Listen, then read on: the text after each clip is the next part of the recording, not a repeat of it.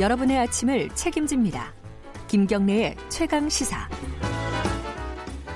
가장 핫한 스포츠 소식을 가장 빨리 전달해드리는 최강 스포츠 KBS 스포츠 취재부 김기범 기자 나와 있습니다. 안녕하세요. 네, 안녕하세요. 새벽에 열린 유럽 챔피언스 리그 어떻게 됐습니까? 어제 호날두가 해트트릭이었고요. 예. 오늘은 메시가 해트트릭 버금가는 이상의 아, 활약을 펼쳤습니다. 장군멍군했네요. 아 어제 제가 그걸 봤거든요. 하이라이트를 봤는데 네. 오늘 또 봐야 되는군요. 그렇죠. 오늘도 보셔야 될 만큼 굉장히 예. 눈부신 활약. 리오넬 메시. 정리해 주시죠. 네, 두 골에 도움 두 개면은 뭐 아이고. 해트 트릭이랑 뭐 비슷한 네. 거죠. 경기 결과가 그래서 그러면은 바르셀로나가 예. 올림피크 리옹을 5대 1로 크게 물리치고 5대 1이요. 네. 네. 제가 유럽 챔피언스리그를 한 15년 봤거든요. 네.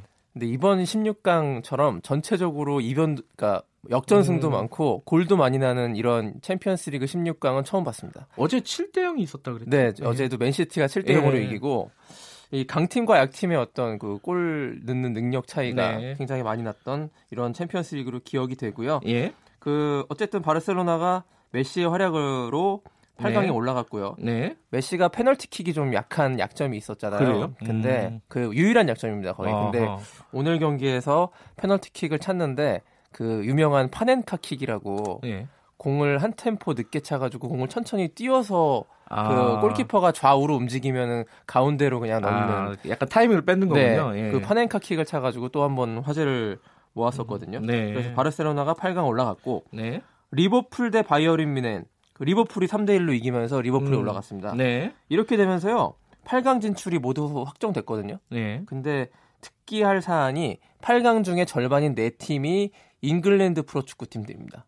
아, 그래요? 프리미어리그 팀들. 야, 잉글랜드가 강세네요. 네, 맨체스터 유나이티드, 방금 말씀드린 리버풀 그리고 맨시티 음흠. 거기에 우리 손흥민 선수의 토트넘이 있습니다. 네. 이렇게 네 개 팀이 EPL 팀이 올라간 거고요. 예. 나머지는 유벤투스, 아약스, 포르투 그리고 바르셀로나 이렇게 네 개인데요. 네. 국적으로 따지다 보면은 이제 영국, 잉글랜드 팀들이 우승할 가능성이 지금 절반이 넘는 음흠. 그런 상황이고 우리 손흥민 선수도 이번에 8강전, 4강전까지 올라갈 수 있을지 굉장히 관심을 많이 모으는데요. 예. 대진이 내일 밤 추첨돼요. 아, 이것도 또 추첨하는 거예요? 네, 그래서 음. 8강 대진을 다시 짜야 됩니다. 예. 그래서 내 대진이 나오는 대로 아주 축구 팬들 예. 관심이 굉장히 클 것 같습니다. 혹시 뭐 손흥민 대 호날두, 아하. 손흥민 대 메시 이런 matchup이 형성될 음. 가능성도 있거든요. 네. 아시아 챔피언스 리그는 어떻게 돼가고 있나요? 전북 현대가 어저께 이제 부리람 유나이티드와 경기했는데 네. 1대 0으로 졌어요. 예, 올 시즌 첫 패배를 당했고 네. 울산 현대 같은 경우에는 상하이 와 붙어서 1대 0으로 이겨서 전체적으로 우리나라 팀들 저 시민 시도민 구단들도 네. 올라갔지 않습니까? 전체적으로 챔피언스리그 조별리그 성적은 나쁘지 않고 음. 16강 진출을 그렇게 뭐 비관할 건 아닌 것 같습니다. 저 어릴 때이 네. 학교에 정구부가 있었어요. 네. 근데 정구란 이름이 없어진다고요? 네. 정구 그 쳐보신 분도 혹시 많으실지 모르겠는데요. 이게 테니스랑 비슷한데. 테니스랑 그죠? 비슷한데 다르잖아요. 예. 공도 이제 고무공처럼 말랑말랑하고 라켓도 테니스 라켓보다 훨씬 더 가볍습니다. 한마디로 음. 좀그 부드러운 테니스라고 볼 수 있는데 네. 그래서 정구인데요. 그 지난달에 이사회를 열었는데 정구협회에서 네. 정구 대신에 소프트 테니스라는 이름으로 명칭을 변경하자 이렇게 합의를 그렇군요. 봤다고 해요. 예. 그 정구의 뜻이 이제 마당에서 하는 공놀이라는 뜻인데 이게 네. 일본식 어휘입니다. 그래서 이걸 음. 바꾸자 이런 움직임이 있었고 이번 기회에 개정을 결정했습니다. 네. 소프트 테니스가 그 세계적으로 공통적으로 쓰이는 말이에요. 아 그래요? 실제로 음. 이게 일본에서 들어온 말인데 그 일본도 정구라는 말 안 쓰고 소프트 테니스 영어로 이렇게 이야기를 하거든요. 네. 그래서 이번에 우리도 바꾸고 이 정구 동호인이 좀 사실 많이 줄고 있는 그런 상황인데 줄었죠. 어릴 때는 많았는데 네. 사실은. 예. 대중들한테 이 소프트 테니스라는 새로운 네. 이름으로 가면 좀 더 다가설 수 있지 않을까 이런 기대감도 갖고 있다고 하니까요. 예, 기대해 보시죠. 자, 어, 메이저리그 소식도 한번 알아보죠. 네. 류현진 선수가 내일 등판한다고요? 네, 내일 새벽 5시에 시범 경기 네. 신시내티와의 경기에 선발로 예고, 예고됐고요. 네. 자 이번이 네 번째 등판인데 이번 등판도 굉장히 중요한 이유가 있습니다. 이 지난 세 번의 등- 등판에서 무실점 호투 네. 그총 6, 6이닝 동안 4안타만 맞고 무실점 호투했는데요. 네. 이번 네 번째 등판도 왜 중요하냐?